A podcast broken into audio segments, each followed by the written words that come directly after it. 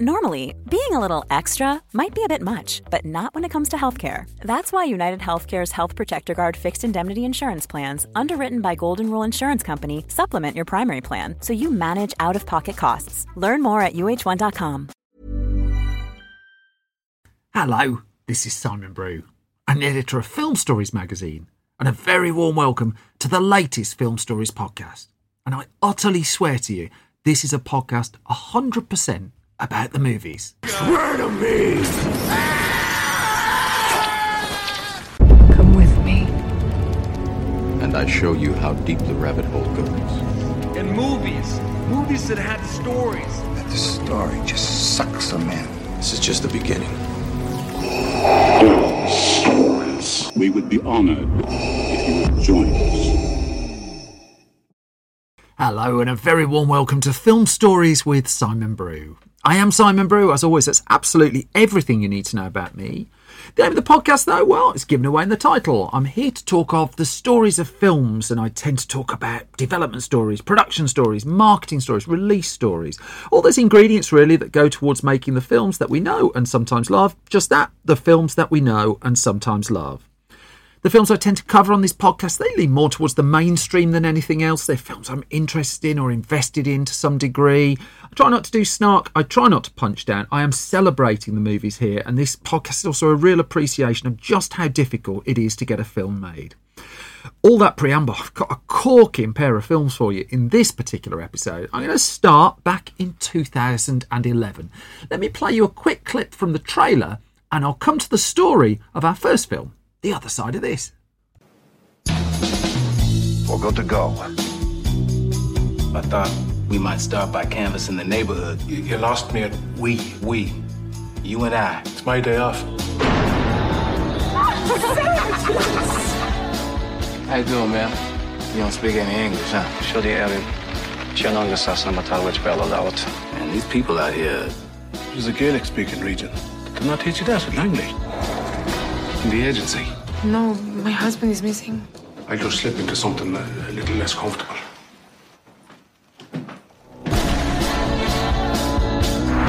You cross me and listen, you're finished. There are men behind the men.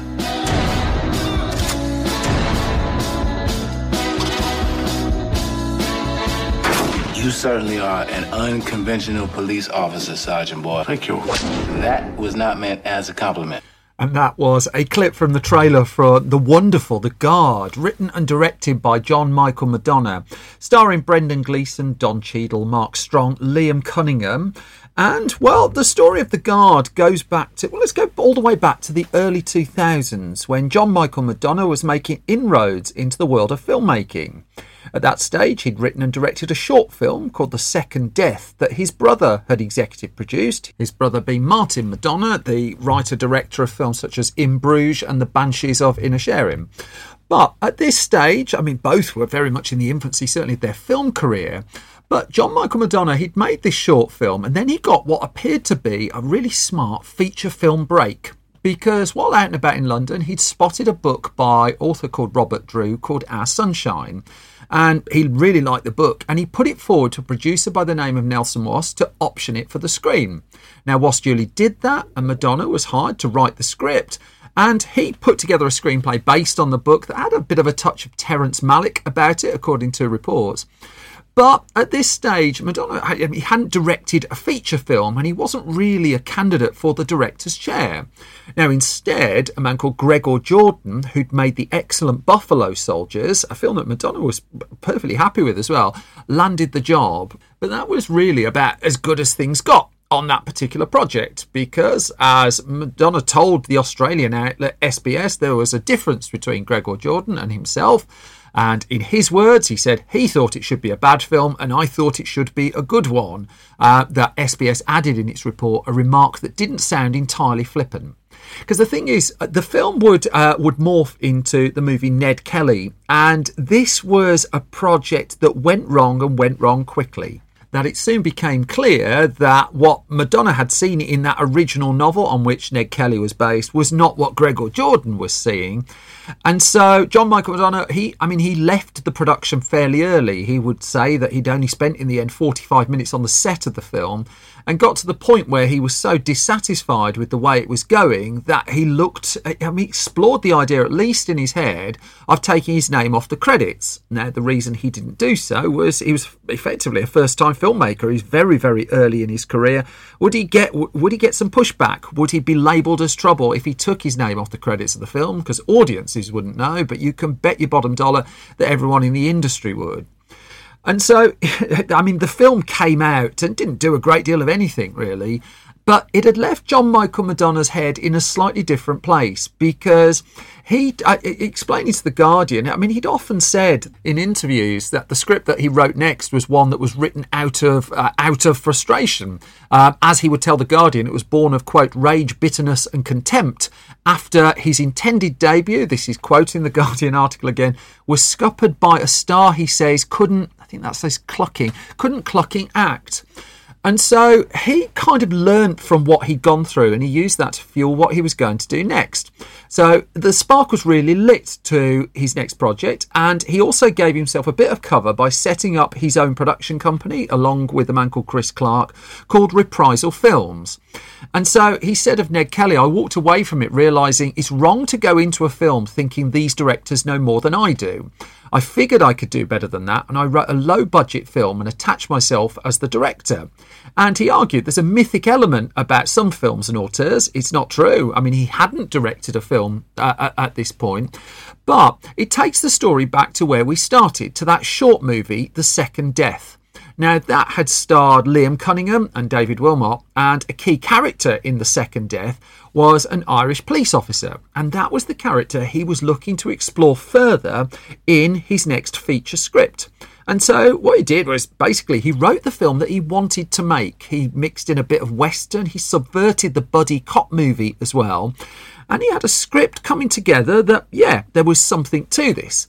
Now, alongside uh, while, while he was hard at work putting all that put, putting all those pieces together, Martin McDonagh was filming his uh, his feature directorial debut in Bruges, and it was on the set of there that John Michael McDonagh met one of the co-stars of In Bruges, a man called Brendan Gleeson. Now, this would open the door to Gleeson taking on uh, the lead role in The Guard, in fact, well, the title role in The Guard. And I asked Gleeson about it once, and he just said, I knew about some of John Michael McDonagh's stuff before. But the next thing was, this script kind of came, and I knew once I read it that this was it. And that's what John Michael McDonagh told me as well in a separate uh, a separate chat I had with him that he put the script out there and they got a really big response. Now he did make the point that a lot of the companies who were interested in bidding for it weren't spotting the nuances of the screenplay; they were just seeing it primarily as a broad comedy. But that didn't really bother this particular writer director as long as he got the as long as he got the funding to make the film and was able to do it his way. And he explained that people were interested before we even got Brendan Gleeson and eventually Don Cheadle attached, but when they were attached, it just got bumped up a level. He said we got two or three really serious offers, so we had plenty of choice when raising the money. And McDonagh quickly realised, like, the privileged position really he was in, because as he argued, no one deserves to get a film made, but when you've seen other really bad films being made in Britain, uh, he told me it really starts to annoy you. The same sort of film, one after another, and they're not very good. And you think, how did they get funded? Where did they get the money from for those types of movies?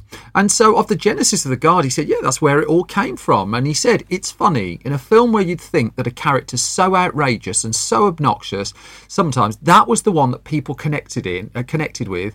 Whereas in all these screenwriting workshops, would that character ever be created? Well, it was created. Brendan Gleeson was going to tackle it, and then Don Cheadle came in to play the American side of the mismatched buddy cops uh, when Cheadle came aboard, I mean, he brought his production company as well. Then Element Films came in, and Element Films managed to unlock uh, funding from the Irish Film Board, which brought in another 40% of the budget. And after years of struggling, as John Michael McDonagh explained, it all fell into place. Uh, Gleeson and Don Cheadle, I mean, they they they spent some time together. They went and spent a day and a half together in Los Angeles, and they quickly built up some degree of mutual appreciation society there. And then going back to that short film, right at the start of it all, Liam Cunningham and David Wilmot, well, they also agreed to take on supporting roles as the ensemble started to flesh out. Now, the, uh, the, the the piece of casting that I think, if anything, surprised the writer director in this case was Mark Strong, because the suggestion to even approach him came from the film's casting director. And at that point, Mark Strong's career was heading towards Hollywood. He was in demand for a whole bunch of bigger movies, and let's face it, in The Guard, he doesn't take one of the lead roles. He's got a really strong supporting role in it, but he's not he's not Don Cheadle and he's not Brendan Gleeson. And so the screenplay went out to him anyway, and it was a week later that Strong hadn't just read it, but had agreed to sign up. Now, uh, McDonagh hadn't directed a feature before, and so this was important. And so he surrounded himself with people who knew what they were doing and who had the experience, who could fill in some of the gaps. And one of the crucial hires was Larry Smith as his director of photography, who would patiently explain to John Michael McDonagh what he didn't know, and John Michael McDonagh would happily lean into the expertise of Larry Smith. And there was a real, uh, uh, by the sounds of it, there was a really strong working relationship between the pair. And meanwhile, the cast were happy as well. They did a table reading for it. Um, Brendan Gleeson said, I kind of felt I was very centred at the reading. He said, culturally, I understood that kind of snarky persona of the character, but also he added that culturally, too, I understood a lot of the stuff. But in terms of trying to get to the soul of him, I kind of had an idea, but there were options as well. And Gleeson's process isn't always to do a great big deep dive into the backstory of the characters that he brings to the screen, but in this particular case, that's exactly what he did. He did put in a, a, a, lot of preparatory work just so he could take on this central role of Sergeant Jerry Boyle, which I would suggest remains one of his finest big screen roles. We get to the 29th of October 2009, and that was the date when production started on The Guard. Now, earlier that month, we'd had the official announcement that the film was a thing. This was an independently funded movie. So, when an announcement for a film like this comes out, you've not had months of casting rumours or anything, you just tend to get the whole lot in one go, and that's exactly what happened. Filming would take place uh, in the Galway area, and McDonagh knew the kind of film that he wanted to make. He was looking to make a big, widescreen, anamorphic style shot movie that leaned into the idea of a western that would lean on uh, on bleak landscapes that would be very outdoors and it was with the Western sort of in mind that the idea triggered in his head uh, while making the movie that, well, where he wanted to go with the music. Because if you think in Westerns, you inevitably eventually bring your ears to the work of Ennio Morricone and his extraordinary work on Once Upon a Time in the West and the Spaghetti Western trilogy. Now, he wasn't going to hire Ennio Morricone for the film, but he did get in touch with Calexico, who was hired to do the music for the film. And Calexico's brief was uh, lean into the style of Ennio Morricone. Could you put together a backing music for the guard that would have that kind of flavour? And it was very much a case of challenge accepted. Now, this was also a writer director who was shooting the shooting the movie, and McDonagh would say we basically in the end shot a first draft. Uh, but what he didn't approach it as was a first low budget, small movie. And he said, I didn't want it to feel like just a low budget Irish film where they go, oh, it's a little gem. McDonagh would tell me, it's just, I hate little gems. I never go to see little gems. They're just, sh- uh, sh- uh, they're just not very good movies, basically. But that wasn't what he wanted to do. And he had six weeks, primarily on location in and around Ireland, to, to get his movie in the can, uh, replete with not always particularly nice weather. But he locked it down. And by the end of 2009, he completed production, were going into post production on it, and it looked like he had distribution in place as well. The now defunct Optimum Releasing was going to put the film out in the UK. There was interest from America uh, in and around that point as well, but it was a matrix of production companies who were behind uh, the funding for the film, and they pretty much left him be during the shoot of the movie as well. That he'd been able to go onto location. Uh, he was spending about six million dollars on the film. It wasn't the most expensive film. It was just enough off radar, and there were just enough cooks involved that he did get space to go off and shoot the film that he wanted. It was only when it got into the edit room that that's when the notes started to come in. In fact, he would he would report that it got a little bit heavy in the edit when everyone's sending their notes in. But he said while we were shooting, no one ever gave me any trouble. It was quite a pleasant shoot.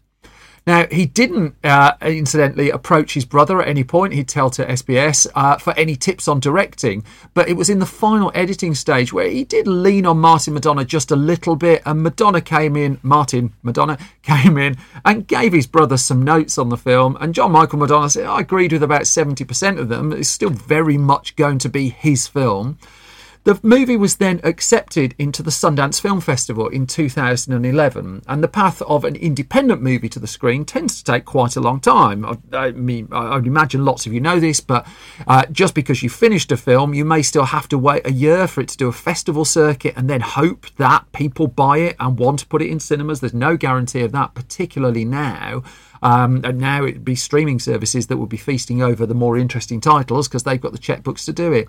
In the case of The Guard, what really helped ignite it was that Sundance movie, uh, that, that Sundance Film Festival premiere, where it pretty much brought the house down. The reviews that came in were were really, really, really strong. Um, particularly just the humour of it, just how funny the film was. I mean, ironically, that John Michael McDonagh had layered lots of things into this and was talking originally about people were looking at it as funding a broad comedy. And it was the comedy that came through first in a lot of the writing of the film. But then people saw what he was doing underneath as well. And gradually, gradually, gradually, the black comedy that he'd put together was was getting really, really strong notices to the point where it was it was snapping up attention from around the world and it was clear it was going to end up with some degree of strong theatrical release. Now, it, the film would land in cinemas. It would still take a little bit of time. It didn't land in Ireland until the 7th of July 2011. That's nearly six months after it debuted at the Sundance Film Festival. And then had to wait a little bit longer for it to reach UK cinemas as well it will pop up on the schedule on the 13th of August 2011. And I mean, the, it's interesting, the quotes on the posters talk about it's a comedy when really, again, there's a little bit more to it than that. I say that as someone who absolutely adores comedies. And in fact, John Michael McDonagh wouldn't be particularly pleased, in particular, with how the film was sold in the UK. Um, I did ask him about this, and he said I, I, was not happy with the way the Guard was sold in the UK. See, I told you. He said it was a lackluster campaign by people who didn't believe in the movie, and as he was heading into his next film, he argued that it turned out they were wrong and I was right, and he described it as a lesson learned.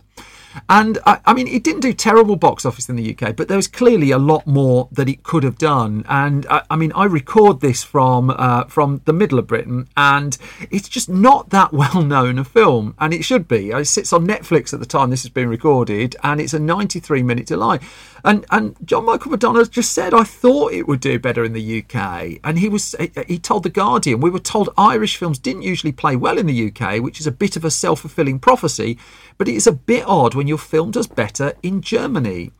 And the thing was, the film did well around the world. And it would also have legs around the world that by the time I, I, mean jumping almost to the end of the story it grossed about 20 million dollars worldwide by the time it was complete. But it was playing to it was playing primarily in independent and art house venues and was playing there for a long time. I mean it did get a, a US release. Sony Pictures Classics picked it up in the US and released it in July of 2011 uh, its opening weekend it opened it on four screens where it, it I mean it, um, it sat in 41st place in the chart, but with an astonishing screen average of $19,000 a screen, which was as good as anything in the chart that week, with the exception of the film The Devil's Double, which was also trying to slowly build an audience. Now, the Guard never massively troubled uh, the top 10. Uh, it wasn't getting anywhere near that scale of film. But the interesting thing about its UK, US release uh, in particular is it just hung around and it peaked. I mean, it peaked at about 21st place, which took about four or five weeks of release to get there. And if we look at the bo- that box office chart that week, August the 19th to the 21st.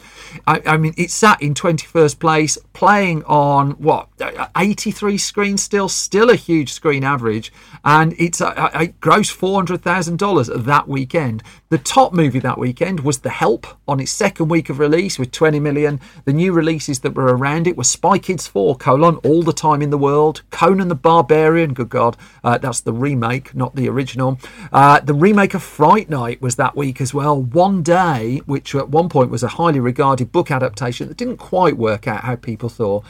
But the, the Guard played for nearly half a year in American cinemas. It was it was a, there in and around. You you would find it on some screen right the way through, well into 2012. And part of the reason for that was it got a little bit of an awards run as well. That as much as the Golden Globes are generally regarded as a, a not particularly uh, interesting or important awards show, particularly now.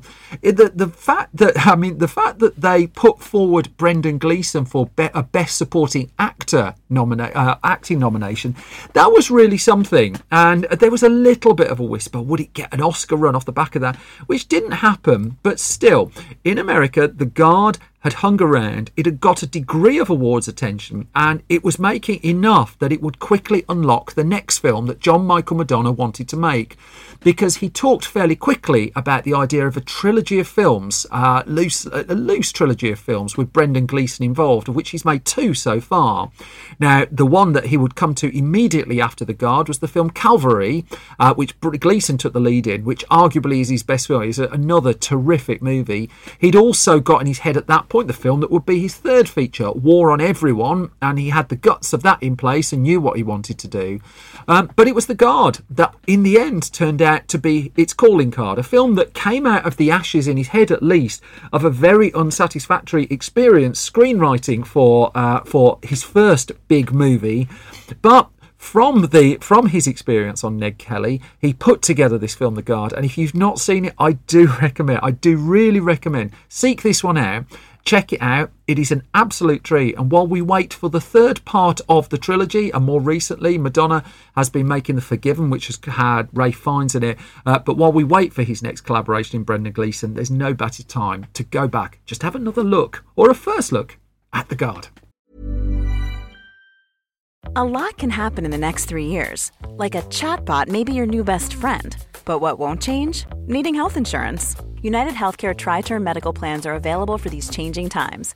Underwritten by Golden Rule Insurance Company, they offer budget friendly, flexible coverage for people who are in between jobs or missed open enrollment. The plans last nearly three years in some states, with access to a nationwide network of doctors and hospitals. So, for whatever tomorrow brings, United Healthcare Tri Term Medical Plans may be for you. Learn more at uh1.com. Quality sleep is essential for boosting energy, recovery, and well being. So, take your sleep to the next level with Sleep Number. With a Sleep Number smart bed, you can individualize your comfort level and enjoy a better sleep night after night. JD Power ranks Sleep Number number 1 in customer satisfaction with mattresses purchased in-store. And now the Queen Sleep Number C4 smart bed is only $1,599, a saving of $300 only for a limited time. For JD Power 2023 award information, visit jdpower.com/awards. Only at Sleep Number stores or sleepnumber.com.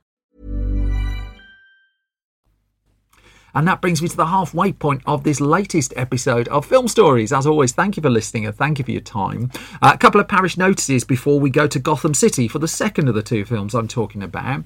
Um, if you like this podcast, there are three ways you can support it, and I'm grateful for any stroke all of these that you choose to do. Um, on the one hand, I mean, if you want to financially support what we're trying to do with Film Stories, which involves giving people opportunity to write about film when they've not had that opportunity before and paying them for it, and also just paying for helping to contribute towards the cost of paying for all the resources that go into making the podcast.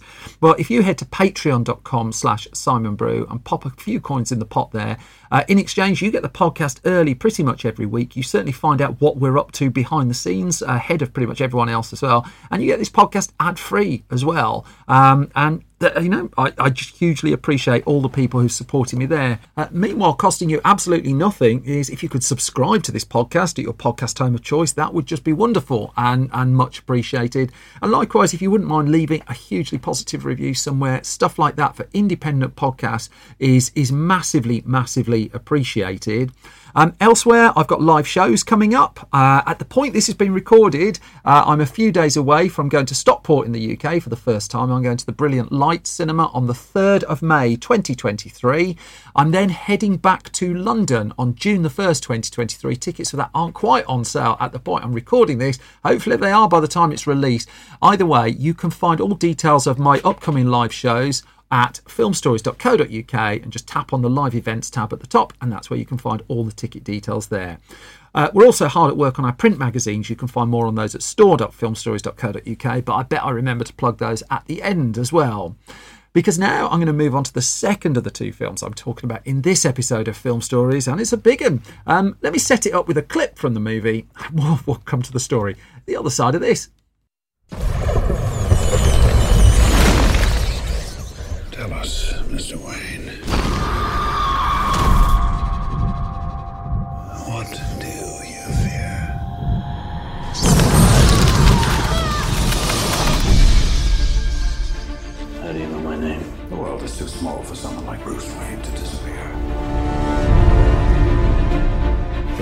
Your death was not your fault. My parents deserve justice. I cannot let that pass. If you make yourself more than just a man, then you become something else entirely. Which is? A legend, Mr. Wayne. Marshal Wayne, are you coming back for long, sir? As long as it takes to show the people of Gotham their city doesn't belong to the criminals and the corrupt. Bruce? Rachel? You were gone a long time. I know. Things are worse than ever down here. What chance does Gotham have when the good people do nothing?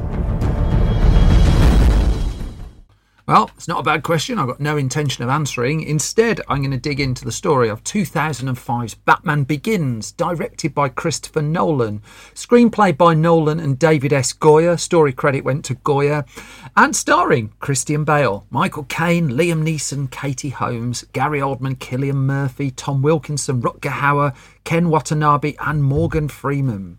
And, well, the story starts as the Batman saga fell into something of a graveyard towards the end of the 1990s.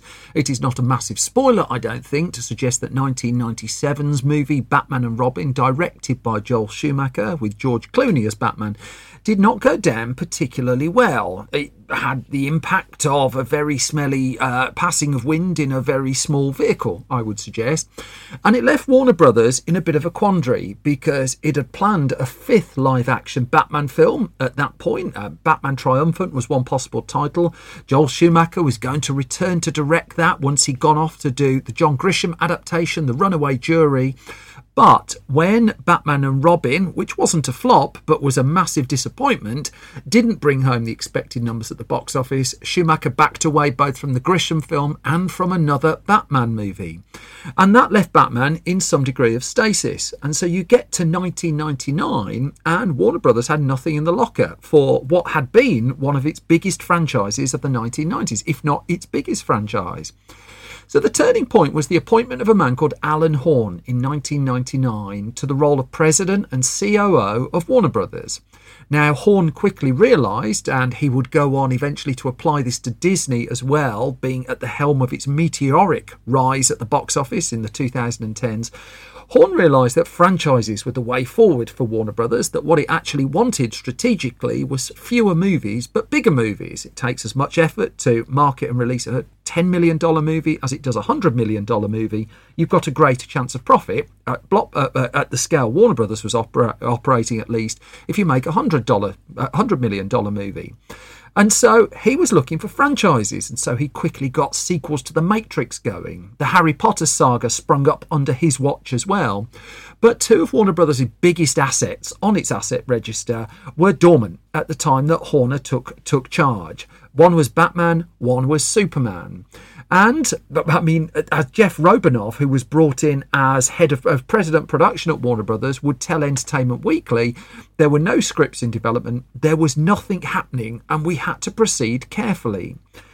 And so it got to work. And from 1999 to 2002, Warner Brothers was active in trying to sort its Batman problem out. And a whole bunch of people came in with pitches. Joss Whedon came in with one to do an origin story towards the end of 2002. But ahead of that, one of the most high profile projects that never happened was from Darren Aronofsky. Now, Aronofsky, at this point, independent filmmaker, fast upcoming off the back of Pi and then Requiem for a, uh, Requiem for a Dream, Well, he was in he was in a position to take Batman off in a completely different direction. And the thing with this was the, the failure of Batman and Robin and the very cartoony high camp styling of it had opened Warner Brothers' eyes to the fact that you have to go in a completely different way. That Batman and Robin had been a film where the, the toy manufacturers had had an input, where the, the tie in meal manufacturers had had an input. And so it wanted something that went a bit more, well, down to earth, really. And here was a chance for a filmmaker to stamp a footprint on a franchise that Warner Brothers really needed to, to reignite. And so Darren Aronofsky was invited in, and he would unite with Frank Miller to look to adapt the classic comic book book, uh, classic comic book that Miller had put together, Batman Year One, for the screen.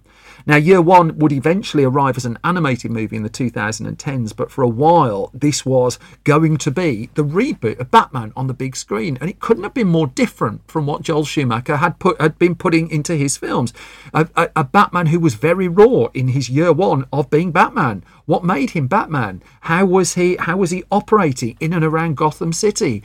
Also, this was going to be R-rated for a while as well, and Miller and Aronofsky developed it, and for a while it really looked like it might happen. The script was written. Aronofsky got to the point where he was considering either Christian Bale or Joaquin Phoenix to play the role of Batman, but in 2002, well, the project was ultimately abandoned because there was another plan moving as well. Because Andrew Kevin Walker, who'd penned Seven, came in to do a script for a Batman vs. Superman movie. And Andrew Kevin Walker's screenplay would then be polished by Akiva Goldsman, the Oscar winning screenwriter of Batman and Robin, although he didn't win his Oscar for Batman and Robin. And so he was looking at developing a, a, union of Batman and Superman that would solve one, two of Warner Brothers' problems in one go if it all went to plan. Now, J.J. Abrams, he was in the mix at this point, working on a Superman project as well. And there were a mix of opportunities here for the studio. And it got to the point where it was make your mind up time.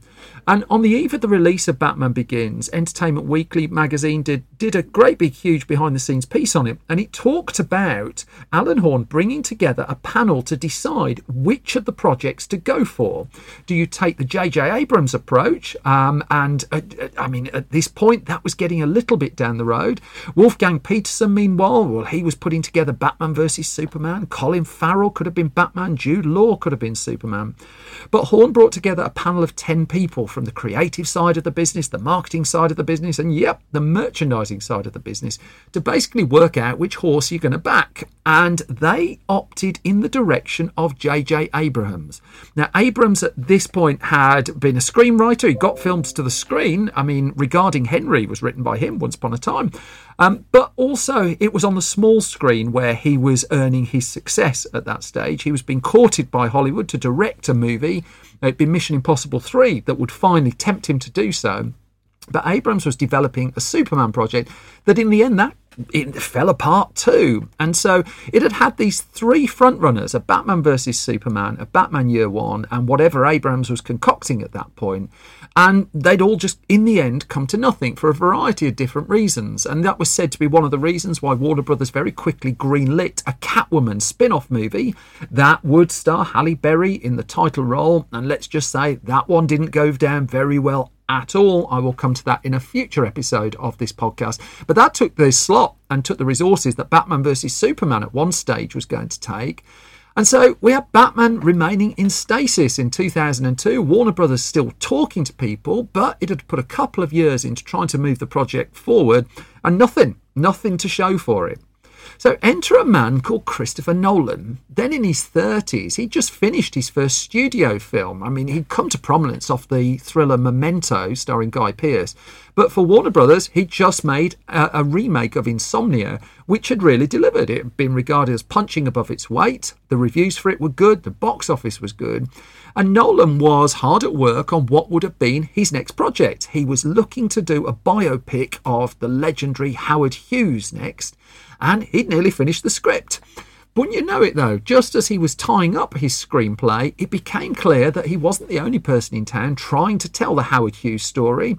And the problem was he was up against Martin Scorsese because it became clear that Scorsese was now going to tackle Howard Hughes with his film that would become The Aviator, and that left Nolan just pretty much without without a chair as the music was about to stop. Really, he'd lost a dream project that he was looking to do.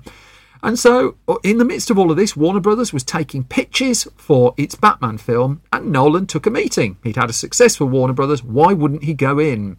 So he duly did. Now, he wasn't a massive Batman nerd or anything like that, but he liked the idea of something really grounded, something real world that played into the twisted psychology of the duality of the Bruce Wayne and Batman character. As Nolan reasoned to Entertainment Weekly, I mean, he's just a regular guy who does a lot of press ups. He makes himself extraordinary through sheer force of will. Why would he do that? Well, that's where his story was going to be centred. And Robinov talked about remembering the pitch. He just said Nolan pitched the idea, we fell in love with it. And they acknowledged, Warner Brothers knew that Nolan hadn't directed a big blockbuster film. He was inexperienced. He'd only got a couple of movies under his belt.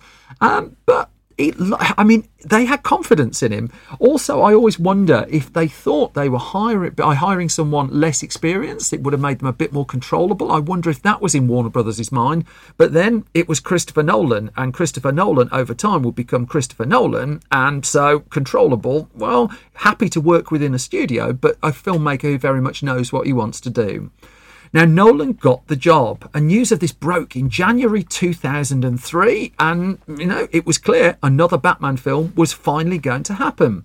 But Nolan knew he needed a Batman geek on his team, and so he put in a call to writer David S. Goyer, who'd uh, penned the first two Blade movies and had success with that. And they had a chat. Now, Goyer, an absolute hardcore Batman nerd, and he talked about how they had to look to position a film in what he described as the only blank space in the Bat mythology. Because I mean, we'd seen how what what inspired Bruce Wayne to become Batman. We'd seen the death of his parents. We'd seen him fight crime. But Goyer spotted that what we hadn't seen is the bit where Bruce Wayne trains to become Batman. That little bit of mid story that a lot of the certainly screen work to do with Batman had ignored. So Nolan was intrigued by this, but also Goyer had a commitment to direct Blade Trinity at that point, the third of the Blade movies that he was going to step behind the camera for. And so he turned the Batman project down, but a week later, he changed his mind. I mean, he just couldn't resist the idea of doing this, and he was back in. And so what happened then is Nolan and Goyer decamped to the DC Comics office in New York City, and they would sit in that office and they would go over old comic books. They would quiz uh, the DC comic staff. Uh, DC staff were pushing back on things that Nolan and Goyer were asking about, and basically they had this this this archive of material, both human and print, that they could look into to determine where they were going with Batman. So by the autumn of 2003, development was ongoing, and Nolan had moved back to London. He bought his old childhood house to live in, and as he was walking around, he kept thinking of his childhood, the things, the films that mattered to him as a child, the films like Star Wars, the James Bond adventure, The Spy Who Loved Me, Raiders of the Lost Ark, and he was very much of the view that's the kind of thing he wanted to capture. They also deliberately wrote and put together this film in a big way. They knew that this Batman was going to go all over the world, and Goyer delivered a script that was described as ambitious that took Bruce Wayne from his early training to what made him Batman. And also, it homed in on a character of the Scarecrow as the villain, which is someone that Joel Schumacher was looking to explore had he taken on a future Batman installment as well. Nolan then worked with Goyer on shaping the script, and he would describe to Tom Shone uh, in his book, The Nolan Variations, that a lot of my Howard Hughes script went into Batman Begins in the end, and also the idea of the Bond films, of, who, of which Nolan's a huge fan. He just wanted it to have that size. He said, We really wanted to give it a more Bond like global footprint. These movies were our guiding light in terms of how the geography of a film can enhance the feeling of scale, he reasoned. There was also, uh, tapping into the James Bond influence, a clear influence of Ian Fleming from the gadgets Bob Kane, the creator of Batman, had given Batman, and we felt we could repay the favour by having a Q like figure in our film in the character of Lucius Fox. And so it was these influences, along with a lot of other 70s and 80s blockbusters that Nolan had grown up with, that opened up the way he was going to approach Batman. Now, Nolan also hadn't worked within the apparatus of a studio on a big blockbuster movie before, and he just saw a lot of wastage in that. That a script would be delivered, and then another department would go off and design everything, and some designs would be rejected and just junked, and there would be a lot of toing and froing, and he really wasn't having a lot of shrift with that. And instead, what he did was he brought in production di- designer Nathan Crowley and invited him into his garage. Now, that sounds like a horror film, doesn't it? But Crowley was able to set up a workshop in Nolan's garage. Let's assume it wasn't on the small side.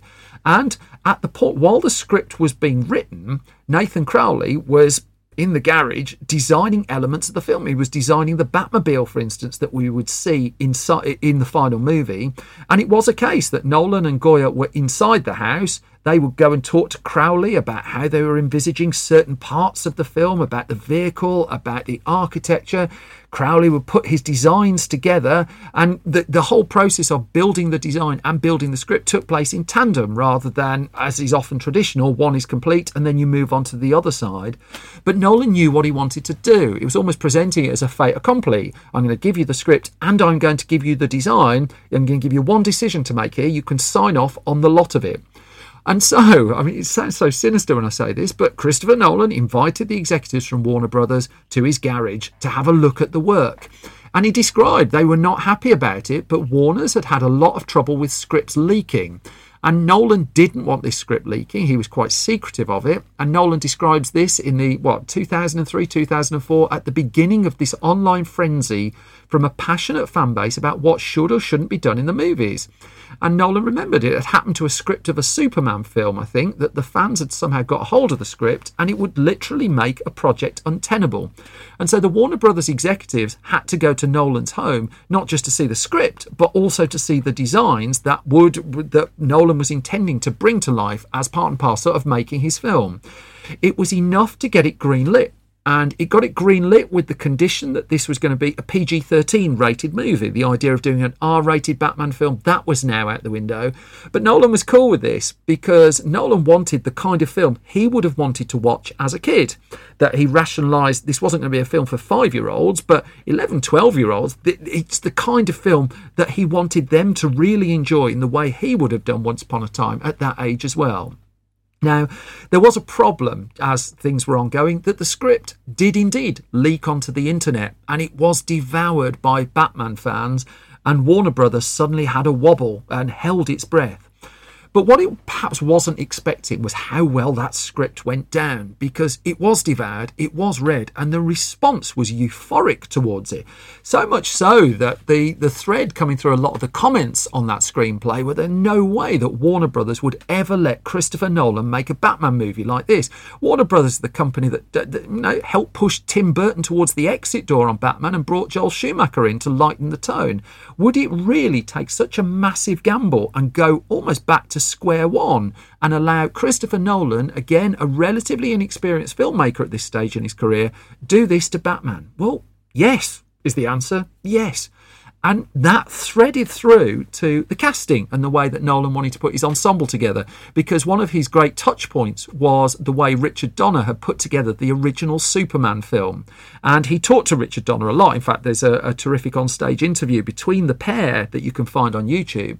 But the thing that uh, he got from Donner in particular was the idea of you cast your movie really well that you go right down the call sheet, right down the casting list, and you make sure you have really, really good actors in each role, almost movie stars in each role.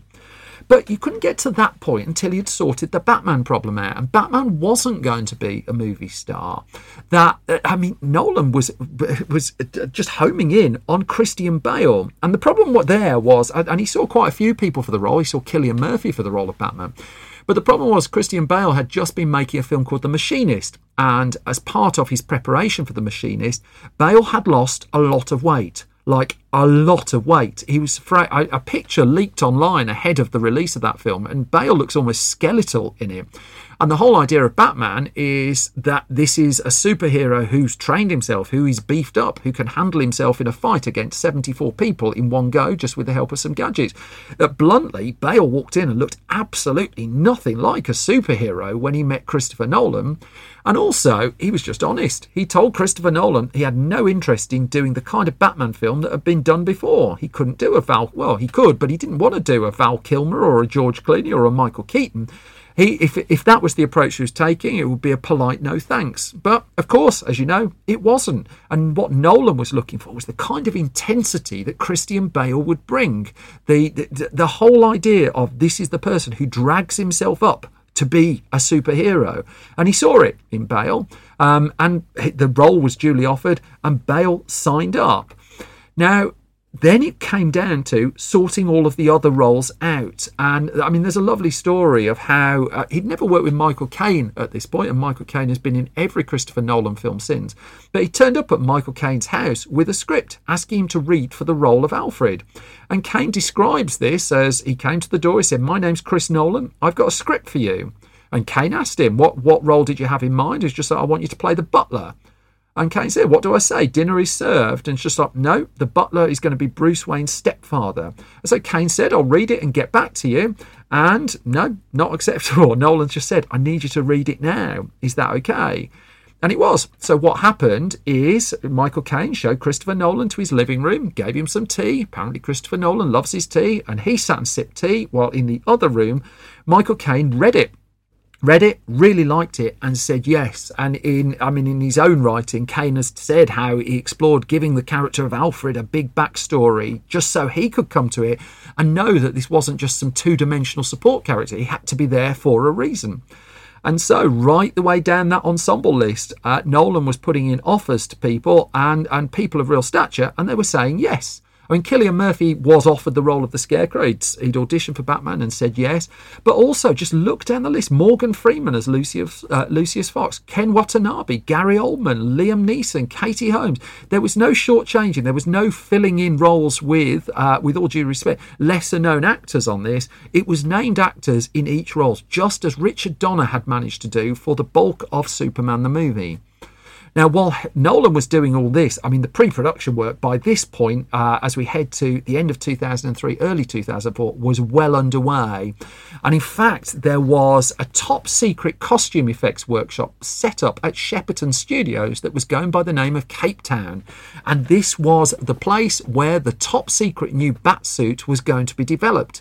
It had 24 hour security. It was a controlled compound described in the press notes as comprised of a whole village of porter cabins that contained administration office, a canteen, all the technical workshops, the sculpt room, dye and laundry, spray room, cutting and sewing room, the art finishing room, the mould shop, the foam lab, and up to 40 people were working on the bat suits at the height of the workshop's work, all under the watchful eye of a round the clock security team. Bale was meanwhile deep into training. It wouldn't take him that long. I think it only took him about two months to get his bulk back, but he was sculpted and moulded for his batsuit months ahead of the start of filming. And meanwhile, all that stuff that was built in Christopher Nolan's garage, well, that was now that that was now the basis for the sets that were being built and the locations that were being sought. That Warner Brothers had bought into the idea of here's the script and here are the designs, and work could get underway on putting all that together. Now, that didn't mean that it all started shooting on these on these sets that were being built. Instead, when filming began on, in March of 2004, off they went to southeast Iceland to the biggest glacier in Europe. And as they described, we were really fortunate to find the location where we could look one way and see ocean. And then we turned 180 degrees. It looked like we were standing at 20,000 feet. This was a physical challenge to film somewhere quite so remote. I mean, notwithstanding the 75 mile per hour winds that were blowing people off their feet, Nolan kept shooting. Notwithstanding the fact that the ice was cracking, Nolan kept shooting. There was the small matter of the fact they couldn't actually get their equipment there. There wasn't the transportation links needed to do so. And so, even before they could rock up and start shooting a Batman movie, they had to build a road uh, in order to be able simply to get there. Now, there's a thing in movie making called the 100 Day Club, and you hear it a lot less now than you once did. That computer technology has managed to scale this right down. But what the 100 Day Club is, is the scale of movie that shoots for 100 days or more.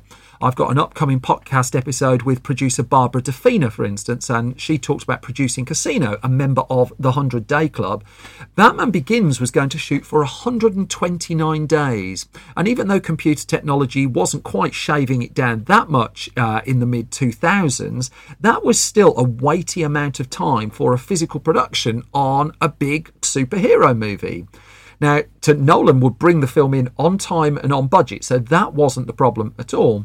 Instead, the reason it was going to shoot for 129 days is Nolan wasn't cutting the corners anywhere. And uh, as he's not done throughout his career, he was refusing to use a second unit to capture the inserts, to capture all of the other like side shots that ordinarily would be handed off for a second unit to do. Now, lots of films have successfully used second units, so it's no snobbery about them, but Nolan wanted to make sure and control that absolutely everything was in the same tone, was in the same style, and he was going to capture all of the footage himself, working with his director of photography, Wally Pfister. They worked 12 hour days. They weren't working stupid hours for the most part. They would break for lunch. It was a controlled, organised set, a difficult one and a very physical one, and one also that took them around the world. That Gotham City this time would primarily be based on the city of Chicago, but they would also use footage shot in London and New York for it. Nolan was also dialing back on CG visual effects as much as humanly possible. He wanted to go back to that ethos of that Superman film where miniatures work were used, where physical work was done, where the stunts were in camera. And it didn't mean that there's not CG uh, CG work in Batman Begins. There clearly is. Um, ironically, the bats are CG created because they just kind of figured it's going to take so long to train the bats and we won't be able to control them. So you may as well put those in in post production with with uh, with visual effects, but as much as possible was built. So, a- another part of Gotham City was created at a British airbase that was disused, that was set, what, 30, 40 miles north of London. This was RAF Cardington. And one of the things about Cardington was the two gigantic hangars that were used ahead of World War II to house a pair of massive airships. And what it meant was there was this huge amount of space, and the larger of the two hangars at RAF Cardington was duly transformed into Gotham City for large parts of the production of Batman Begins. Now, Cardington couldn't hold all of the physical production and all of the stage work that was needed for the film, so the Batcave would be set up at Shepperton Studios. This was built 250 feet long. It would have 24 water pumps on the go that would be powering the 12,000 gallons of water that were running through the Batcave. It was an accurate recreation of that model. It's really, I, I mean, it's really important to get that across. And as Wally Pfister just said, my eyes popped out of my head when I saw the Batcave model, and I realised we were going to have to pull a few tricks to light it. But he said, I think we really achieved the look of a real cave with this wonderful glistening rock all throughout. Because what Nolan and what Crowley didn't want was this perfectly constructed Batcave. They wanted it to be rough and ready. The whole thing is just like held together with sellotape, that kind of feel to it. Now, Nolan would admit during the shooting of the film that the biggest challenge was making sure they kept capturing the scope and scale of a Batman movie. They knew this was a big story on a big canvas, and they knew that's what they were going for. They knew that's what they needed. They all, it also was reflected in the music as well because I mean filming wrapped up in September 2014 but Nolan had been chatting to composer Hans Zimmer about an unusual collaboration for the score for Batman Begins. Now, the collaboration's unusual element came from Zimmer himself. That Zimmer was approached to do the score, but he, in turn, he asked Nolan if he could also bring in another composer, James Newton Howard, to handle different parts of it. And they would have a joint score effectively where different composers handled different parts and then it was joined together really. The pair working in tandem for three months able to visit the sets that were built as well because they were organized they were getting the music done early and the whole thing was able to wrap up in September of 2004. Even as, and at that point, Warner Brothers was planning its June 2005 release for the film. Now, the challenge that Warner Brothers was facing is Batman had been off the big screen for eight years, and the, the people who remembered the, the last Batman films, well, they're not going to be massively encouraged to come back. And for everyone else, you're going to have to be reintroduced to the idea of Batman's going to be a massive movie. And so it was spring 2004 that the first picture of Christian Bale in the Batsuit was released. The film was still shooting at that point, but because they were doing bits of location work, they knew that that would come out the first trailer came out and and it i mean it just suddenly felt like something had turned. Fandom was very much on the side of the film. I mean they'd been making the right noises right throughout the making of it and during the pre-production as well. Fans were were engaged with it and there was a real sense that lessons had been learnt and so, I mean, the big the big test would be putting it before an audience. The world premiere was set for Japan in May of 2005. Nolan was able to edit the film that he wanted to make. Lee Smith came in to do his editing on it. But would it work? Would it work? Could they possibly win this gamble? Now you know the answer to it's yes, although Batman Begins wasn't as massive a hit as as you might expect. However, it went before critics and the reviews they weren't ecstatic, but they were strong. I mean, there was a there, I mean, there was very much the appreciation that lessons had been learnt after the last Batman film and that this was a significant improvement. There was also I mean, uh, uh, Christian Bale came in for praise. Not all of the cast came in for praise, but on the whole the ensemble had held up well. There were little bits of it that seemed to serve blockbuster cinema rather than the, the the, what the film was doing in the first two hours, for instance. But there was a sense that this was really something quite special. And I remember going to see Batman Begins with no expectation whatsoever. It's worth noting as well that uh, Nolan was using IMAX on this for the first time as well, although he would use it properly on the follow up. But there were uh, there was an IMAX release for Batman Begins, and it looked glorious. But I remember going to see the film and just uh, I mean just being pinned to my seat. I went in expecting not an awful lot. I'd avoided all of the promotion, and by the time the end of Batman Begins teases the next movie, I was all for just rounding up all the creatives, chucking them in a room, and telling them not to come out until they'd made the next film.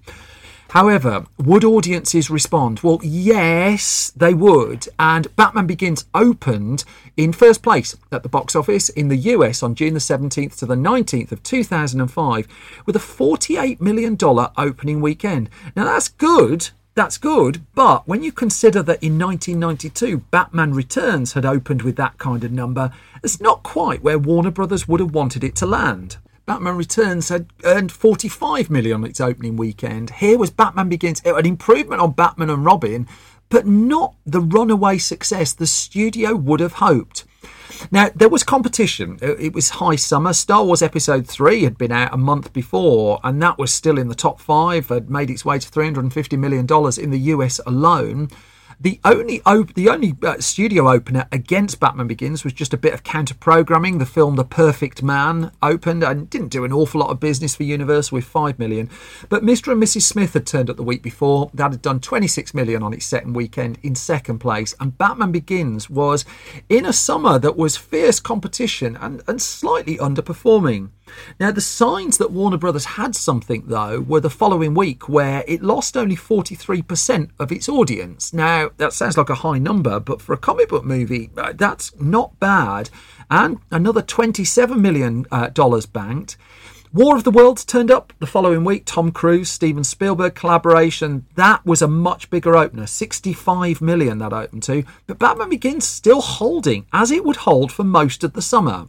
And by the time, I mean, you go forward to, I mean, let's just jump forward to the end of July 2005. And only then has Batman Begins dropped out the top 10 for the first time.